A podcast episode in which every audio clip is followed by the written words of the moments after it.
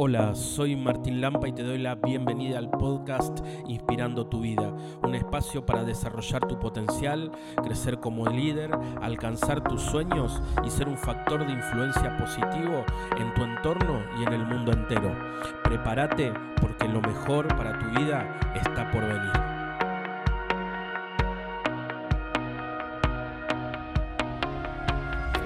Vamos a hacer una breve oración. Padre, te alabamos y te bendecimos, te adoramos.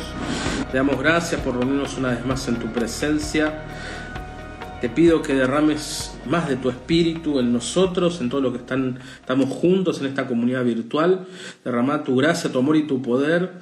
Y te entregamos nuestros miedos hoy para que nos ayudes a liberarnos de nuestros miedos, a sanarnos y a avanzar bajo tu propósito. Amén y amén. Bueno, bienvenidos a todos una vez más. Vamos a, comenzar entonces, eh, vamos a leer un texto ¿sí? del Evangelio de Marcos. Hay Saben que en la Biblia, en la Biblia habla mucho, mucho del tema del miedo. el tema del temor en la Biblia es un tema que va de punta a punta. Eh, es un tema que eh, la palabra de Dios se ocupa mucho de hablar de tratar y hay muchos principios y mucha riqueza eh, que hoy le quiero compartir para cómo enfrentar nuestros miedos. Para empezar, antes de leer el texto bíblico, ahí si quieren escribir en el, en el chat, eh, que los voy leyendo, a ver, miedo a qué, miedo a que hablemos, no pongámosle palabra a qué una cosa puede tener miedo, a qué, qué tipo de miedo puede sufrir o padecer una persona, ¿no? Por ejemplo, miedo a la soledad. ¿Sí? Es uno, eh, miedo a lo desconocido. ¿Qué otros miedos se les ocurren?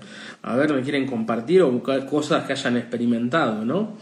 ¿Qué tipo de, miedos hay? O normalmente uno, miedo al futuro, eh, ahí está, ¿a, qué otro? A la enfermedad, al encierro, el miedo a la muerte, ¿verdad? Miedo a la vejez, el miedo a la pandemia, miedo al dolor, a la muerte, dice, miedo a no curarme de una enfermedad, miedo a pasarla mal en el matrimonio, ¿no? También, ¿no? Eh, a la intimidad, qué interesante eso, miedo a la intimidad, miedo a los cambios, al abandono, ¿qué más? A la muerte de un ser querido, miedo a la soledad, miedo a la dependencia de los demás en la vejez, las limitaciones, ¿qué más? La incertidumbre, el miedo al fracaso, miedo al miedo mismo, muy bien. ¿Qué más? A la muerte, miedo al que le pase algo a nuestros hijos, ¿verdad? Miedo a los seres queridos, a los cambios. ¿No? Em, Qué interesante todo lo que vamos diciendo, ¿no? Miedo a no perder a los más cercanos.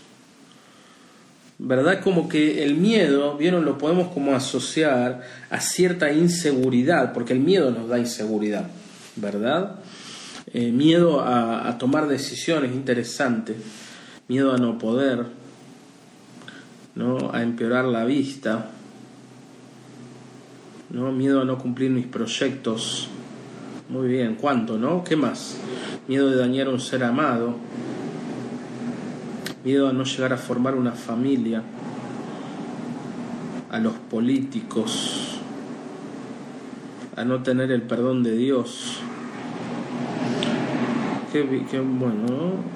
Miedo a no poder sustentarme solo. Bueno, miedo a la falsa creencia, saquemos, ¿no? Digamos a los ruidos, porque está bueno no exteriorizar, ¿no? Miedo a la drogadicción de nuestros jóvenes, al alcoholismo, ¿sí? Eh, al fracaso. Yo te quiero compartir para eh, ir eh, a no ser aceptada, ¿no? Qué interesante todo lo que están poniendo. Vamos a leer el Evangelio de Marcos. Sí, creo que este es un texto, hay varios textos paradigmáticos. Uno es este de la resurrección de la hija de Jairo y otro es el Pedro saliendo de la barca y caminando en el agua, ¿sí? Vamos a leer los dos, pero primero vamos a arrancar con esto porque todos estos encuentros del miedo van a ser meditaciones bíblicas, ¿sí? Así que porque la Biblia es una gran de sabiduría, de fortaleza, ¿no? Miedo al dolor, bueno, qué, qué interesante, ¿no? Todo lo que vamos poniendo y cuántos miedos, ¿verdad? Eh, pero bueno, vamos a leer un poco este texto que ver que si nos puede iluminar, darnos eh, alguna, alguna pista, ¿verdad? Para, eh, para ver cómo encarar el, el, miedo, ¿sí? Entonces, vamos a leer juntos Marcos capítulo 5, ¿sí? Marcos 5, del versículo... 35 al 43. Marcos 5, 35, 43. ¿sí? Ahí si alguien lo quiere escribir, eh, Marcos 5, 35, 43. Dice así. Todavía estaban hablando cuando llegaron unas personas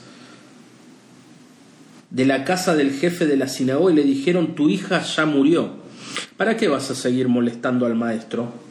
Pero Jesús, sin tener en cuenta estas palabras, dijo al jefe de la sinagoga, no temas, basta que creas. Y sin permitir que nadie lo acompañe excepto Pedro, Santiago y Juan, el hermano de Santiago, fue a la casa del jefe de la sinagoga y allí vio gran alboroto, gente que lloraba y gritaba. Al entrar les dijo, ¿por qué se alborotan y lloran? La niña no está muerta, sino que duerme y se burlaban de él, pero Jesús hizo salir a todos y tomando consigo al padre y al madre de la niña y los que venían con él, entró donde ella estaba. La tomó de la mano y le dijo Talita cum, que significa niña, yo te lo ordeno, levántate. Enseguida la niña, que ya tenía doce años, se levantó y comenzó a caminar. Entonces se llenaron de asombro y él les mandó insistentemente que nadie se enterara de lo sucedido. Después dijo que le dieran de comer. Entonces, vos fíjate qué interesante este texto, ¿no? Como una muy buena introducción. Porque definamos qué es el miedo. El miedo es, está ligado, ¿verdad?, a algún tipo de daño real o imaginario, ¿sí? Y esta primera distinción que te quiero compartir es muy, muy importante, ¿sí? El miedo aparece cuando hay un peligro, ¿sí? Y ese peligro puede ser cualquier cosa, todo lo que vimos diciendo, la enfermedad, la muerte, perder un ser querido, etcétera, etcétera, ¿no? Eh, el miedo aparece cuando nos sentimos amenazados por algo o por alguien, ¿sí? Entonces, esta es una primera cosa, el miedo nos refiere al peligro, que eh, podemos eh, padecer un peligro por algo o por alguien, ¿sí? Primera cosa importante. La segunda y esto acá prestamos un minutito de atención que es simple pero es profundo para poder comprender. Hay dos tipos de miedo. Hay un miedo real y hay un miedo imaginario. ¿Sí? Y esto es muy importante que tengamos en cuenta esto porque, porque dice la psicología que más del entre el 70 y el 80% de, nuestros problemas son problemas imaginarios, ¿sí? Entonces, ¿cuál es el, tema acá? Que te lo voy a dar con un ejemplo. Si yo, no sé, estamos en un cuarto, no estás en tu casa, y un ladrón quiere entrar a robar, eso te va a dar miedo, ¿verdad? ¿Estamos de acuerdo? Ese es un miedo real y objetivo porque hay un peligro real, hay un ladrón que eh, está por entrar en mi casa. ¿Verdad? Entonces puede pasar algo malo y me asalta el miedo, es un miedo que tiene eh, un motivo real.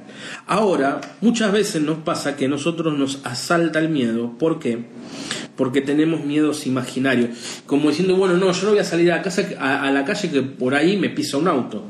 Y sí, es verdad eso, por eso es un miedo, es algo real que va a pasar, no, no lo sé, ¿verdad? Lo más probable es que no, pero cuando nuestra mente empieza a hacer esa, esos juegos interiores, ¿verdad?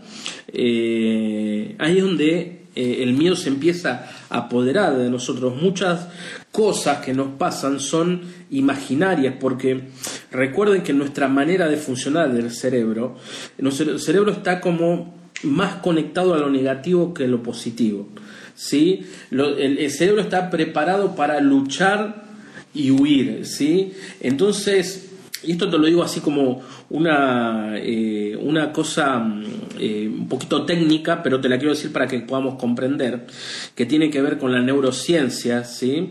Eh, el cerebro tiene a grandes rasgos dos dimensiones. ¿sí? Una parte que se llama cerebro límbico, ¿sí? que está en la parte de atrás, y tiene que ver con, es como la parte del cerebro más primitiva del ser humano.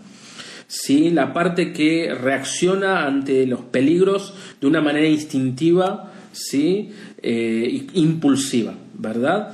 Y esa es la, la, parte del cerebro que eh, cuando el hombre primitivo no tenía que luchar hoy se activa, ¿verdad? Entonces nos lleva a actuar en defensa o huida. ¿Me siguen?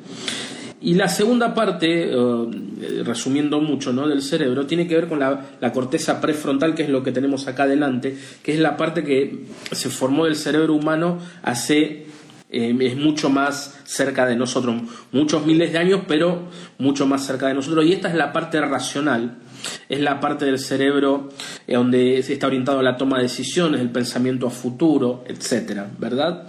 ¿Qué es lo que pasa cuando nosotros nos asalta el peligro y el miedo? El peligro, se dispara en nosotros esta parte del cerebro que es el cerebro límbico, ¿sí? Y cuando eso se activa, nosotros nos ponemos en modo lucha o huida. ¿Me siguen? Entonces, ¿qué pasa? Cuando vos, eh, si hay un miedo real, ¿sí?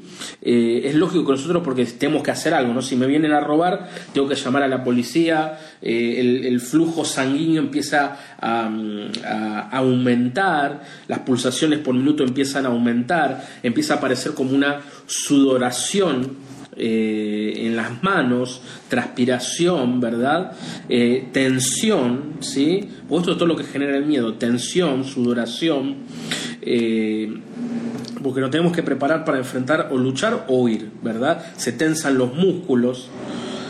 Ahora, esa reacción aparece en tu cuerpo, ¿no? Y el cuerpo empieza a funcionar con adrenalina, porque al torrente sanguíneo se segrega mucha adrenalina que nos pone en ese estado de tensión, de lucha, de, de, verdad. Entonces, el punto está en que esa manera de reaccionar que tiene nuestra mente, la mente no discierne si el peligro que, eh, que nosotros pensamos es real o imaginario.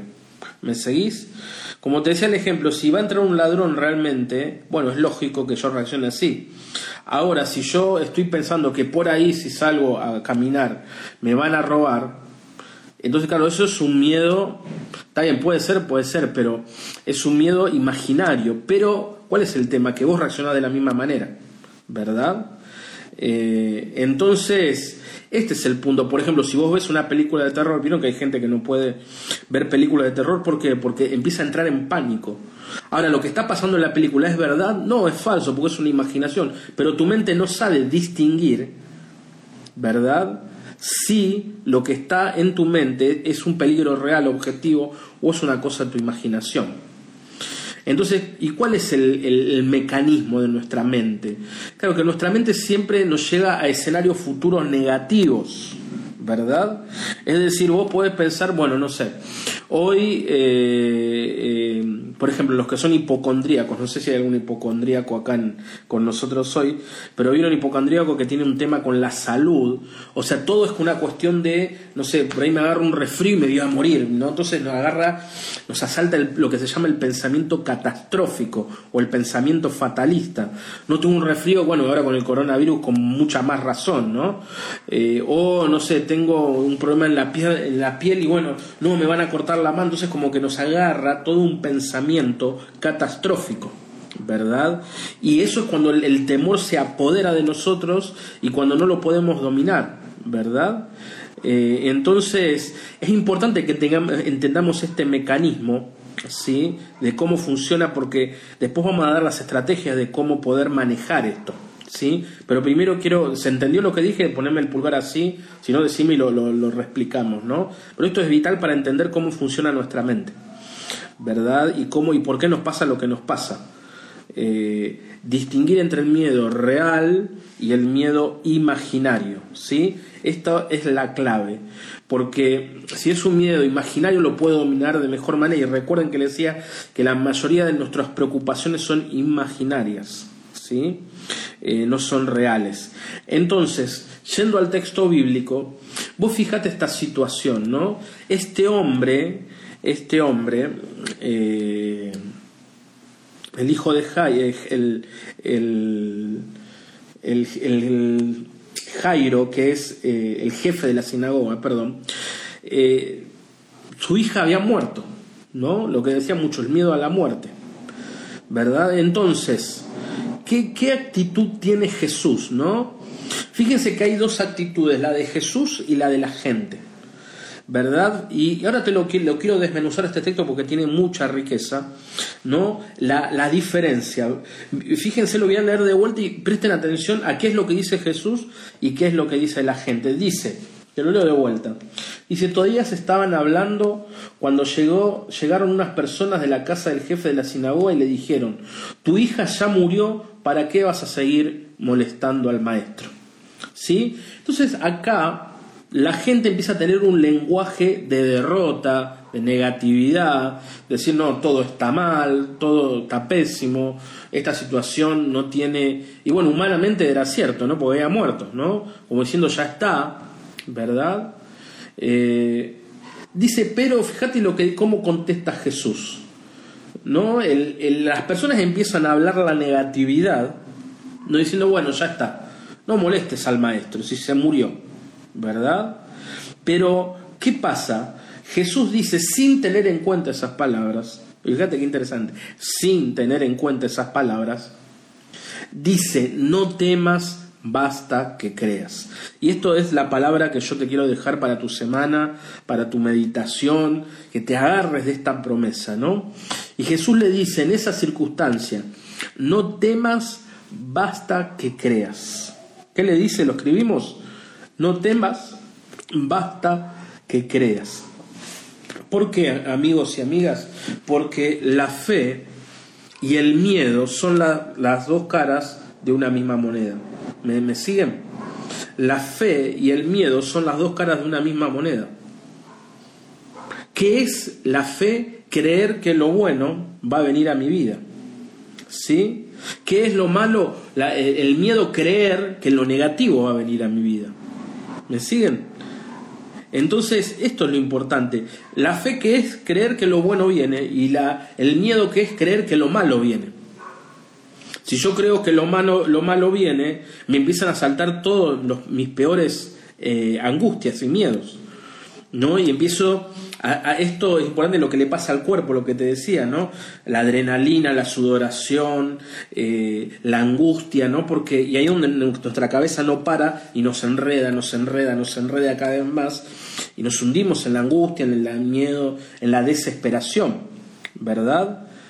Entonces Jesús no se engancha con las palabras de desánimo, con la derrota, con lo, mal que estaba la situación, como diciendo, bueno, ya está, no, no, sino que habla fe, habla bendición, habla, dice, no, esto no, no, no, tranquilos, no temas, basta que creas. Y fíjate, dice, y sin permitir que nadie lo acompañara, excepto Pedro, Santiago y Juan, ¿verdad? Y el hermano de Santiago, fue a la casa del jefe de la sinagoga y allí vio un gran alboroto y gente que lloraba y gritaba. ¿Sí? Otra cuestión, ¿sí? Eh, es que, es que es muy importante, es entender que el miedo nos paraliza. Esta, esta es lo que eh, otra eh, fruto negativo del miedo, ¿no? El miedo nos paraliza, no puedo hacer nada, me quedo quieto. No, no avanzo, no activo, no me muevo. Jesús hubiera hecho caso a esas palabras, he dicho, sí, se murió, bueno, me voy a mi casa y todo terminó ahí. Pero Jesús dice que sin tener en cuenta, siguió su camino hacia la casa de Jairo. ¿Verdad? El temor, eh, las palabras negativas no lo desanimaron, no lo frenaron, no lo detuvieron, porque eso es lo que genera el miedo, nos paraliza en la vida. ¿no? Nos paraliza ante tantas cosas que tenemos que hacer y no las estamos haciendo, ¿por qué? Por temor, ¿verdad? Miedo al que dirán, miedo eh, al fracaso, miedo a que me vaya bien, ¿verdad? Lo que hicimos en el taller de liderazgo hablamos del miedo al éxito, ¿verdad?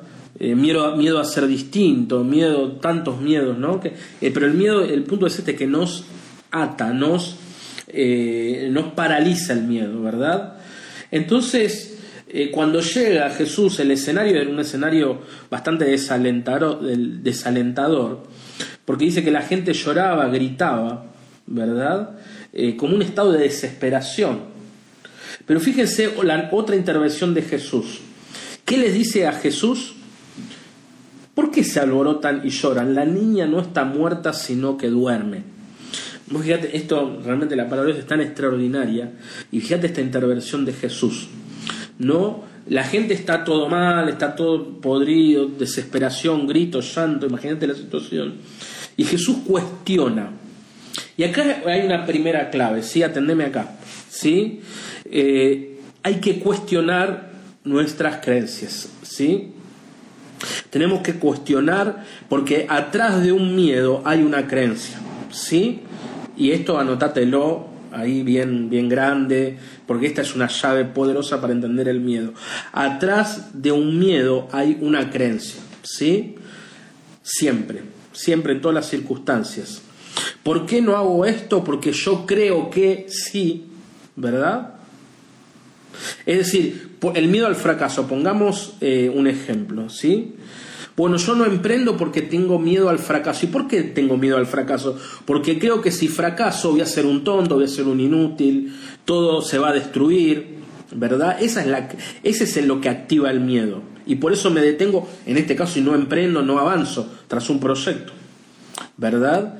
Entonces yo estoy creyendo erróneamente mal de que si eh, el fracaso, o sea, es como que etiqueté negativamente al fracaso cuando el fracaso no es algo malo. El fracaso es una instancia de aprender. Tengo, tengo que modificar la creencia, ¿sí? Una creencia para poder desbloquear mi acción. Si vos pensás que el fracaso es algo negativo, y claro, no vas a querer, mejor me quedo quieto porque si no fracaso me, me muero. Ahora, si yo entiendo que el fracaso es una instancia de aprendizaje, bueno, voy a activar y, voy a entender que el fracaso no es la muerte de nadie. ¿Me seguís? Atrás de todo miedo hay una creencia. Por eso, la primer clave es empezar a vislumbrar qué creencia y empezar a modificar esa creencia. ¿Verdad? Eh, y esto es muy importante. Jesús cuestiona, por eso tenés que cuestionarte tus creencias. ¿Sí? Tenés que cuestionarte, ver, eh, eh, hacer ese trabajo interior de ver qué hay atrás de ese miedo, cuál es la creencia que te está limitando, ¿verdad? Para modificarla. ¿Y cómo modificamos la creencia? A través de la pregunta, ¿sí? Y acá está lo importante, ¿verdad? Cuando vos te haces preguntas poderosas, hacerte preguntas poderosas, es el principio de cambiar las creencias. Amén. ¿Estamos ahí? Jesús cuestiona por qué se alborotan y lloran. Y uno dice, sí, ¿por qué no? No es que la, la niña está... ¿Cuál era la interpretación que ellos tenían? ¿Verdad? ¿Cuál es la interpretación? De que, claro, está muerta, pero Jesús cuestiona ese escenario. Dice, ¿por qué se, eh, se alborotan y lloran? La niña no está muerta, duerme. Cambia, ¿no? Entonces, claro, si vos decís, claro, no, no, no se murió, duerme. Ah, bueno, es otra cosa. Entonces, claro, ahí como que empezamos a, que Jesús modificó la creencia mental de esa gente.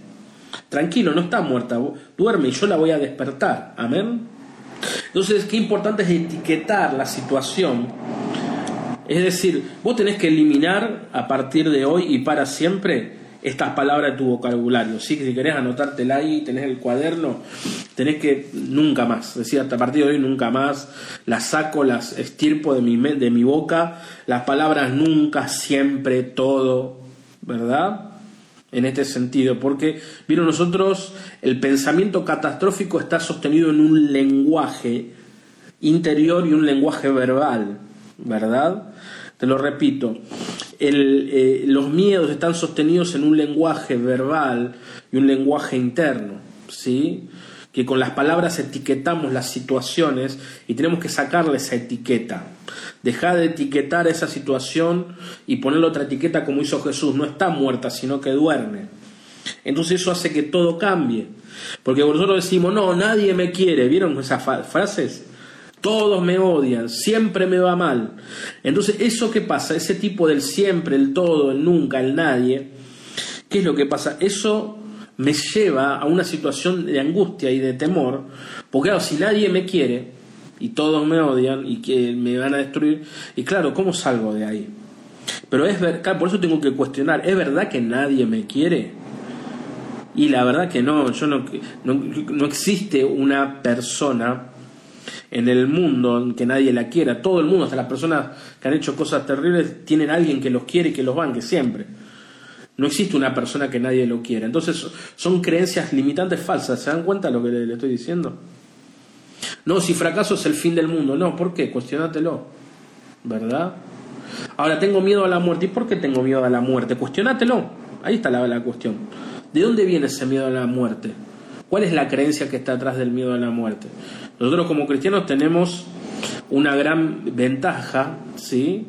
de respecto a los que no tienen fe, es que nosotros creemos en la vida eterna. Entonces nosotros descansamos en esa promesa de saber que cuando nos vayamos de aquí nos vamos a ir con Dios al cielo. ¿Verdad? Entonces eso nos da gran esperanza. Vieron que los santos, ¿no? por ejemplo Pablo, dice, yo no sé si irme o quedarme, pero bueno, me voy a quedar porque eh, eh, les conviene a ustedes. Pablo tenía, a muchos santos le pasaba eso, que querían irse al cielo porque querían estar con Dios.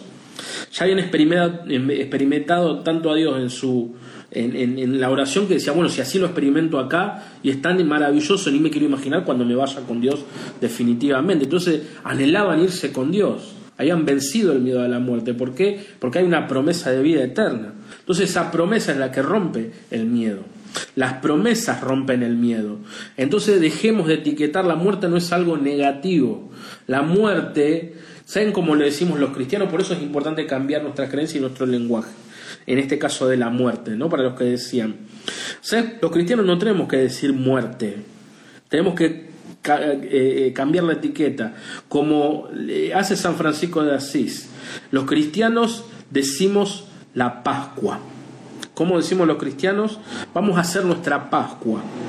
¿Y la Pascua qué es? el paso de este mundo al Padre. ¿Verdad? Eh, y esto es extraordinario. De saber que cuando me voy a partir de este mundo, me voy a encontrar con Dios. ¿Sí?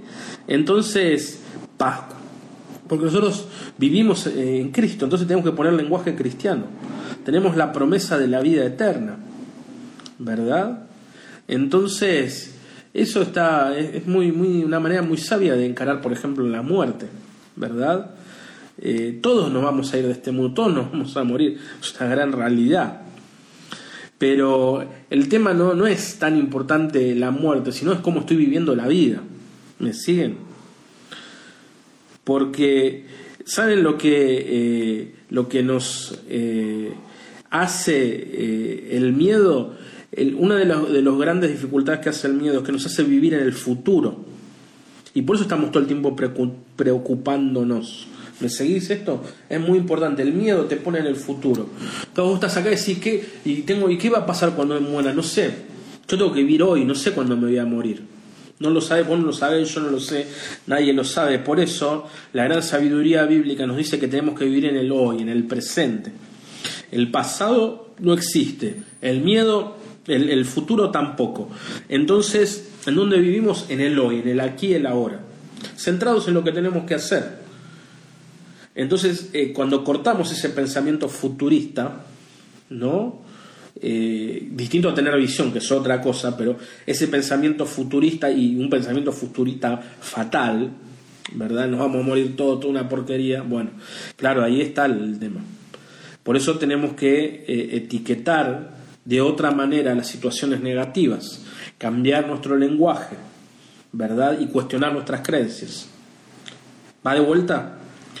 ¿Qué tenemos que hacer? Y acá están las claves, ¿eh? Atendeme acá porque esto es lo, importante, ¿sí? Número uno, etiquetar las situaciones de una manera distinta.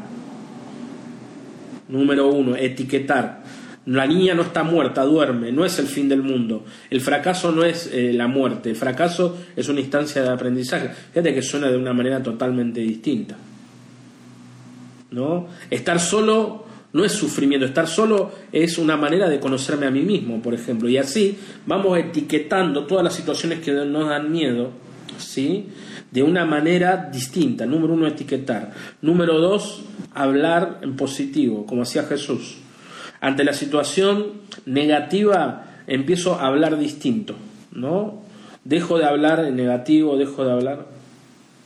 ¿Sí? Y lo tercero es vivir en el hoy vivir en el hoy, hoy, acá, ¿no? Cortar esta cosa de rumiación del futuro.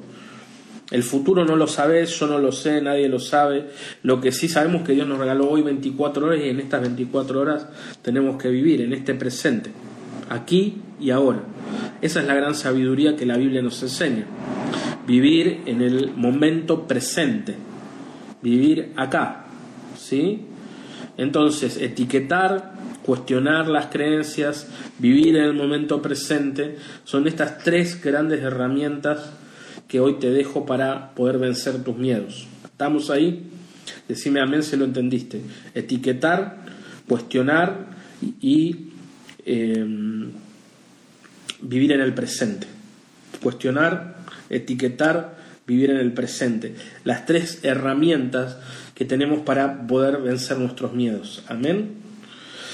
Y vos fijate que eh, Jesús en el versículo 39 dice, al entrar les dijo, ¿por qué se alborotan y lloran? ¿No? Bueno, la niña, y fíjate qué, decían eh, en el 40, perdón, eh, ¿qué, qué reacción tiene la gente cuando le dice que la niña duerme. Se burlaban de él, ¿no? Fíjate que en el lado de la gente que vive con miedo hay burla, hay desesperación y hay desesperanza. ¿sí? Del lado de Jesús que hay fe, hay ánimo y hay nombrar la situación de otra manera. ¿sí? Eh, es muy importante eso. Entonces se burlaban de él, pero Jesús los echó a todos. ¿sí? Y tomando consigo al padre y a la madre y a la niña, los que venían con él, porque acá está otro principio que es fundamental, ¿no? Etiquetar, cuestionar, vivir el presente, ¿sí? Y acá podemos sumar un cuarto, que es de quién nos estamos rodeando. Jesús echó fuera ese entorno de incredulidad. Por eso tenemos que echar fuera de nosotros, de nuestro entorno cercano, las palabras, gente que hablan palabras de derrota, de maldición, de incredulidad, de desesperanza, de esas personas tenemos que apartarnos, porque esas personas eh, nos chupan la energía, nos bloquean, ¿verdad? Y no nos ayudan. Entonces Jesús hizo eso. Eh, dice que los hizo salir a todos. ¿Y con quién se quedó? Solo con el padre y la madre que querían que su hija vive y los apóstoles que creían en él. ¿Verdad? Generó esa comunidad de fe. Todo lo que no creían, fuera. Y entonces ahí es donde viene el milagro. Tomó de la mano y le dijo talita cum, que significa niña, yo te lo ordeno, levántate. ¿Verdad? Entonces Jesús le habla a la muerte y a la niña, y la niña resucita y se produce el milagro. ¿Verdad? Amén. Qué, qué impresionante. ¿eh? Después leerlo bien este texto, pues algo terrible. ¿Sí? Eh, vos fijate qué, qué interesante lo que hace Jesús. Entonces nosotros tenemos que obrar de esta misma manera, pues estas son las tres claves y los tres principios, ¿sí? Los cuatro, porque hagamos un cuarto, cuatro, ¿sí? Número uno, etiquetar de una manera distinta la situación. Número dos, cuestionar. Número tres, vivir el presente. Número cuatro, rodearme de gente de fe, de gente positiva, ¿sí? Estas cosas van a ayudar a que, a que pueda manejar los miedos. Y una cosa importante, para ir como entrando en el cierre, vamos a responder algunas preguntas eh, que son súper importantes. Es decir, el miedo siempre va a estar en nuestra vida. ¿sí? Entonces, porque eh, esto tenemos que entender esto, ¿no? Todos tenemos miedo porque es una, una emoción muy humana. El problema no es, no, no podemos decir, bueno, no podemos pretender, ¿verdad? Decir, bueno, no, nunca hay a tener miedo, porque eso no es falso, todos tenemos miedo. El punto está en que no me quede en el miedo, sino que lo atraviese. Amén. Eh, este ese es el punto. Miedo siempre vamos a tener por alguna circunstancia, pero el punto está no en no querer tener miedo, porque eso es imposible, sino que el miedo no nos paraliza. ¿no? Recordad que la fe nos moviliza, el miedo nos paraliza. Amén. Eh, esto es importante. Esto es importante. Entonces, poder hacer este camino es eh, vital y fundamental. Vamos a responder algunas preguntitas, a ver qué hay acá. Si tenés preguntas, hay una cajita ahí abajo que puedes dejarla. Eh, dice una pregunta, ¿nuestros miedos tienen que ver con nuestra fe poco endeble? Eh, ¿Cómo poder ayudar a esas personas negativas? Se puede controlar. Primera pregunta, ¿los miedos tienen que ver con una fe endeble? Sí, pero no en el sentido de que, eh, claro, no decir, ah, bueno, porque soy, tengo miedo, tengo poca fe, no. Eh, dije que todos vamos a tener miedo. El tema es que cuando la fe está robusta, nos ayuda a atravesar el miedo. ¿Me siguen? La fe no impide el miedo, sino que lo que la fe hace es atravesar el miedo. Son dos cosas distintas. ¿Sí? Y el miedo se opone a la fe, claramente. ¿Sí? Recuerden que dije que, la, que es el miedo creer que lo negativo viene a mí. Que es la fe creer que lo positivo viene a mí. Siempre, siempre detrás del miedo hay una creencia. Que cuando esa cre hay un hecho de la realidad que activa la creencia, se produce el miedo es súper importante entender que lo que generan las emociones son los pensamientos y no al revés. Los pensamientos desencadenan emociones en nosotros. ¿Sí? Entonces, esto, esto es muy importante. ¿Verdad? Eh, cuando podemos ver eso, reconocerlo y hacerlo, ahí está. ¿Sí? Eh, hay una pregunta que dice acá, ¿cómo cambiar la etiqueta o cuestionar el, alejamiento de mis hijos? Y nosotros una cosa que es muy importante entender en todo un camino de espiritualidad es que yo no puedo cambiar a nadie. Esto, eh, amigos y amigas, tienen que entenderlo muy claramente, muy claramente. Nosotros siempre tenemos esta tentación, diría yo, o manía, o de querer siempre estar pensando en los otros, ¿sí? Entonces, si vos estás acá, ¿verdad? Eh, ¿Para qué es? ¿Para qué es? Para cambiar vos. No tenemos que pensar en los demás. Los demás son los demás y hacen lo que hacen. El tema soy yo. No tenemos que dejar de estar, de estar esta característica de estar, no esto y cuando se lo diga al otro y que el otro cambie y que el otro haga. No, no, no, no, no. El tema sos vos. ¿Sí? Sos vos. Vos, cuando uno cambia, todo cambia. Este es el principio maravilloso. Sí, porque yo estoy eh, mirando la situación desde mi nivel, desde un nivel de fe, desde una manera, en un nivel de mi desarrollo personal, ¿verdad? Entonces cuando yo cambio, todo cambia. Cuando yo cambio, empiezo a ver las cosas, las situaciones y las personas de otra manera. Entonces, para que los demás cambien, sé lo que tenés que hacer, cambiar vos primero. ¿Me siguen? Y esto es muy importante. ¿Sí? Eh, el, punto está en que vos te ayudes a vos mismo. Dejemos de pensar, no, para el otro, vos, vos. Eso es vos. ¿Me están entendiendo lo que digo? Tenemos que enfocarnos cada uno en nuestro desarrollo. Y el principio espiritual, ¿cuál es? Cuando yo cambio, todo cambia. Por eso lo primero que tenés que hacer para ayudar a los demás es ayudarte a vos mismo. Nadie puede cambiar a nadie me, están entendiendo. Querer enfocarse en cambiar al otro es una pérdida de tiempo, una pérdida de, pérdida de energía, porque nada cambia, ¿no? Nadie cambia si no quiere cambiar. E, esto es muy importante, ¿no? E, es decir, ayuda al que te pide ayuda. Pero nadie, nadie puede cambiar a nadie. Esto no, nos, nos detiene, nos hace.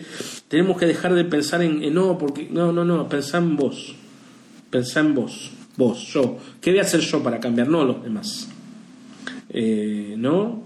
Eh, yo, ¿qué voy a hacer para estar mejor yo? Esta es la gran pregunta. ¿Cómo yo voy a, vencer mis miedos? ¿Cómo yo voy a evolucionar como persona? ¿Cómo yo voy ¿no? a avanzar en mi vida?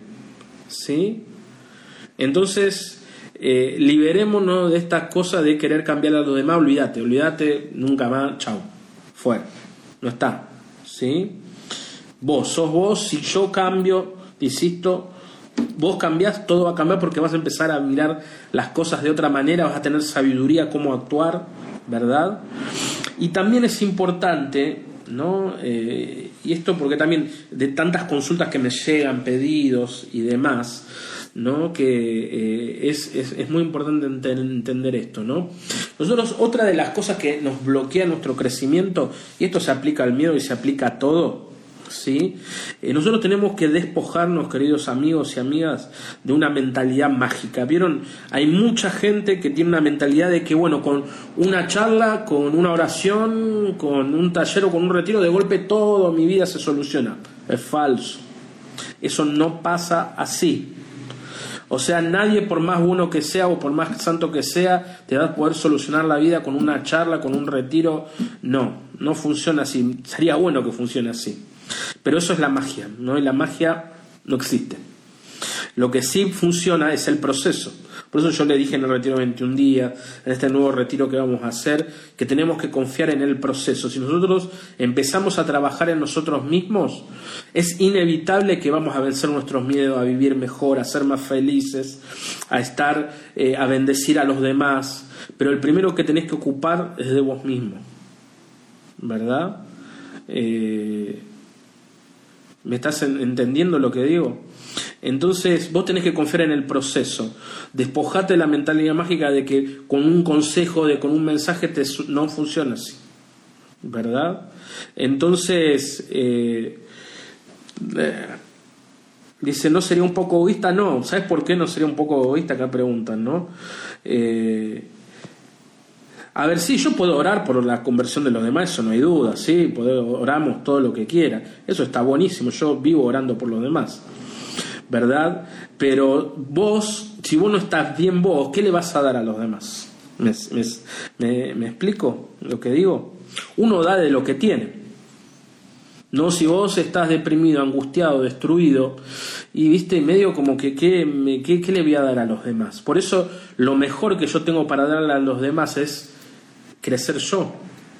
Que las personas vean en mí una persona feliz, realizada, con sueños, con camino, con propósito. ¿Verdad? Eh, entonces, desde ahí ayuda a los demás. ¿No? Eh, lo que pasa es que muchas veces el ayudar a los demás eso termina siendo un escapismo, hermanos. Y esto lo tenemos que reconocer. ¿Verdad? Hay cuánta gente que yo conozco que ayuda tanto a los demás, pero eso es la ruina de la propia persona, porque el ayudar a los demás implica descuidarse uno mismo, enfermarse, estar mal. ¿Verdad? Entonces, esto tenemos que atenderlo muy porque si no caemos en una trampa. ¿Sí? Caemos en la trampa de que ver la ayuda a los demás como un escapismo para no enfrentar mis temas, mis problemas, mis situaciones. ¿Sí? Eh, decía Nelson Mandela, ¿no? No, Gandhi decía, eh, sé vos el, el, cambio que querés ver en el mundo, ¿no? Eh, tenemos que ser cada uno de nosotros el cambio que queremos ver nosotros. La gente necesita verlo en vos para poder inspirarse a cambiar. Y esto es lo maravilloso. Cuando vos cambias, vas a generar una inspiración en tu entorno que van a, todos te van a ver tan feliz, tan realizado, tan lleno de paz, lleno de gozo que todos van a decir, quiero ser como vos, quiero cambiar. Tu vida va a ser un testimonio para los demás. ¿Verdad? San Francisco de Asís, ¿sí? Eh, eh, dice esto es importante no hay un, una eh, ahora que fue el, domingo fue el, encuentro franciscano verdad decía San Francisco de Asís decía que le dice al hermano León vamos a predicar entonces dice que van a, van a dar una vuelta ahí por el pueblo que y vuelven. Y el hermano León le dice che pero no predicamos sí que predicamos. Y le dice esto si la gente no puede leer el evangelio en tu vida y viste, de mucho no sirve hablar. Entonces, eh, esto es muy importante, ¿no? La gente tiene que ver, y más nuestro entorno cercano, nuestros hijos, nuestros esposos. Ahí lo que más vale es que la gente cómo me ve a mí. No si cada día, ¿no? Eh, nosotros decimos que somos cristianos, pero cada día nos levantamos con la cara de limón, como siempre digo yo. ¿Qué testimonio le está dando a, a mis hijos, a mi esposo? ¿No? Si yo vivo cada día en angustia, corriendo para allá con nervios, maltratando, ¿qué pasa ahí, no? ¿Me explico lo que digo? Eh, entonces, el mejor, ¿sé cuál es el mejor, eh, la mejor inspiración para ayudar a otros a cambiar? Tu cara. ¿Sí? Si vos irradias luz, gozo y alegría en tu rostro todos los días, vas a ver cómo tus hijos van a querer cambiar, tu esposo va a querer cambiar, tus amigos van a querer cambiar, porque van a ver en vos una persona contenta y feliz. ¿Me, siguen lo que digo? Entonces por eso la primera eh, persona eh, que tenemos que ocuparnos de nosotros y de ahí vamos a poder ayudar a los otros. ¿Sí? Eh, yo conozco mucha gente, como dice ahí una, una hermana, que cometen el error de perderse en los otros y se desconocen tanto que después dejan todo. Yo lo he visto mucho, lo, he visto muchas veces, ¿sí? Eh, y esto es lo importante. Tenemos que reconocer estas cosas para poder empezar el camino de un cambio real, de un camino profundo, ¿verdad? De poder avanzar. Eh, entonces, eh, como termino, ¿no? Para ir terminando con, eh, a ver si hay una, una pregunta más. Eh,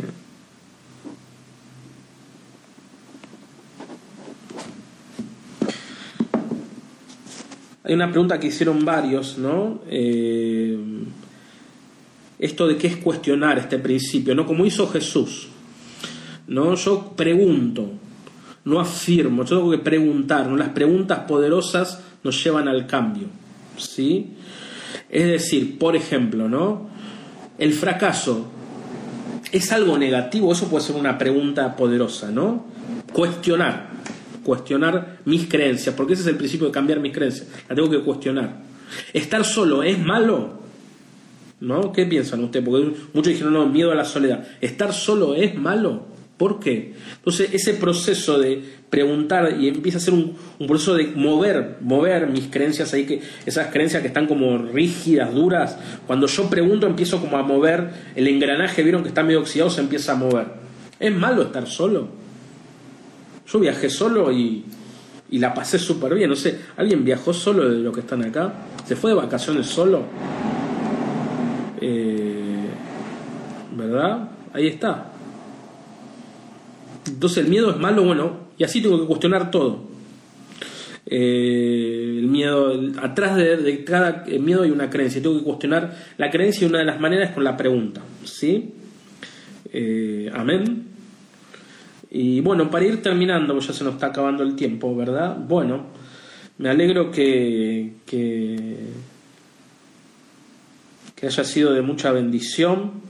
Eh, preocupémonos por nuestro cambio. Y bueno, para brindarle más herramientas y para terminar, ¿sí? unos avisitos finales eh, que les dejo, empezamos con el retiro, el nuevo retiro que es la eh, segunda parte, eh, como la continuación, como un, es una trilogía que pensé, ¿sí? 21 días de sanación interior, ¿sí? La segunda parte, el segundo escalón de crecimiento es el que vamos a hacer ahora, 21 días de transformación personal, que arranca el domingo que viene, domingo lunes, ¿sí? Publicamos el material. Si no estás inscrito, déjame en el mensaje privado, quiero el link de 21 días de transformación. Va a estar muy, si te gustó 21 días de sanación, no te puedes perder 21 días de transformación porque vamos a ir un paso más, ¿sí? Va a estar muy, muy, muy, muy bueno eh, y va a ser una gran, creo, herramienta de, transformación. Vos sabés que el, retiro de 21 días de sanación lo hicieron más de 40.000 personas, eh, fue algo maravilloso los testimonios, pero tenemos que seguir creciendo. Tuvo bueno, pero hay más, siempre hay más, ¿sí? Entonces yo te quiero invitar este viernes, ¿sí? 19 eh, pm por YouTube, no va a ser por Instagram, va a ser por YouTube. Voy a hacer la presentación del retiro, ¿sí? Voy a contar un poco a qué va a apuntar el retiro, eh, voy a hacer el instructivo, cómo lo vamos a vivir, así que te invito a que te estés sintonizando ahí el, el viernes, este viernes que es, hoy es, ¿qué día es hoy? 6, 6, 7, 8, 9. El viernes 9 de octubre, 19 horas por YouTube, pues voy a dejar el flyer. Los invito eh, a sumarse a la presentación del retiro 21 días de transformación personal. ¿Sí? Eh, em, ¿Qué le iba a decir? Este, eh, yo les recomiendo que primero, si no hicieron eh, eh, sanación, no hagan transformación, ¿sí? Porque es una etapa de crecimiento, es como que sanación es la base para ir al segundo nivel, que es transformación personal, y el tercero, que eso ya lo vamos a hacer el año que viene, va a ser 21 días para vivir con propósitos. Y eso como tres escalones de un proceso de formación eh, íntegro, ¿sí? Una trilogía. Después esas tres cosas las voy a convertir en libro. Así que vamos a ir a tener el material porque muchos eh, me lo pidieron, ¿sí? Así que pedí eh, el link, pedime el link si no tenés transformación. Pedime el link ahí por mensaje privado y mi equipo te lo va a estar mandando, ¿sí? bueno, lo último, los que quieran adquirir el libro, todo es posible. Esperen que se, lo, se los muestro. Ya tenemos la séptima edición, ¿sí? Eh, acá hablo sobre el miedo y la fe también, así que bueno, eh, los que no lo adquirieron ya la séptima edición vuela, ¿eh? así que si lo querés hay por Mercado Libre en Argentina y si no, por, estás en otro país, los hermanos del exterior, a través de Amazon, solo en formato digital, ¿sí? Así que bueno, les mando un gran abrazo a todos, que Dios los super bendiga y te invito a poner un hashtag, ¿sí? Así viralizamos el contenido, no temas, basta que creas. Pon el hashtag, ponelo en tu historia, así animamos a, tanta gente a que se anime a poder eh, superar eh, los miedos, ¿sí? Ese texto motivador. Y me despido, termino, te dejo el Salmo 27 como cierre y oración final que es un salmo maravilloso, ¿sí? Eh, este último regalo, para bueno, terminar este, este camino de, este live de hoy. ¿sí? El Salmo 27, 1 y siguientes, ¿sí? Eh, dice así, el Señor es mi luz y mi salvación. ¿A quién temeré? El Señor es el baluarte de mi vida. ¿Ante quién temblaré? Cuando se alzaron contra mí los malvados para devorar mi carne, fueron ellos mis adversarios y enemigos, los que tropezaron y cayeron. Aunque acampe contra mí un ejército, mi corazón no temerá. Aunque estalle una guerra contra mí, no perderé la confianza. Una sola cosa he pedido al Señor, y esto es lo que quiero vivir en la casa del Señor todos los días de mi vida para gozar de la dulzura del Señor y contemplar su templo. Amén. El Señor es mi luz y mi salvación, a quien temeré. Entonces, la última clave es desarrollar esta confianza en un Dios que nos ama, en un Dios que siempre nos abraza y siempre nos cuida. A medida que vayamos eh, desarrollando esa relación con nuestro Padre Dios, en poder descansar eh, en sus brazos, nuestros temores van a diluirse, ¿sí? van a desvanecerse, porque Dios siempre cuida de nosotros, Dios siempre nos protege, entonces eh, ahí los, los animamos. ¿sí? Muchas gracias por sumarte a esta comunidad de crecimiento y desarrollo personal. Nos encantaría que puedas compartir este podcast con tus amigos y seres queridos. Te invitamos a que puedas seguirnos en las redes y dejarnos un comentario acerca de este podcast. Nuestras redes son Martín Lampa OK en Facebook, en Instagram y en YouTube. Te mandamos un gran abrazo y que Dios te bendiga.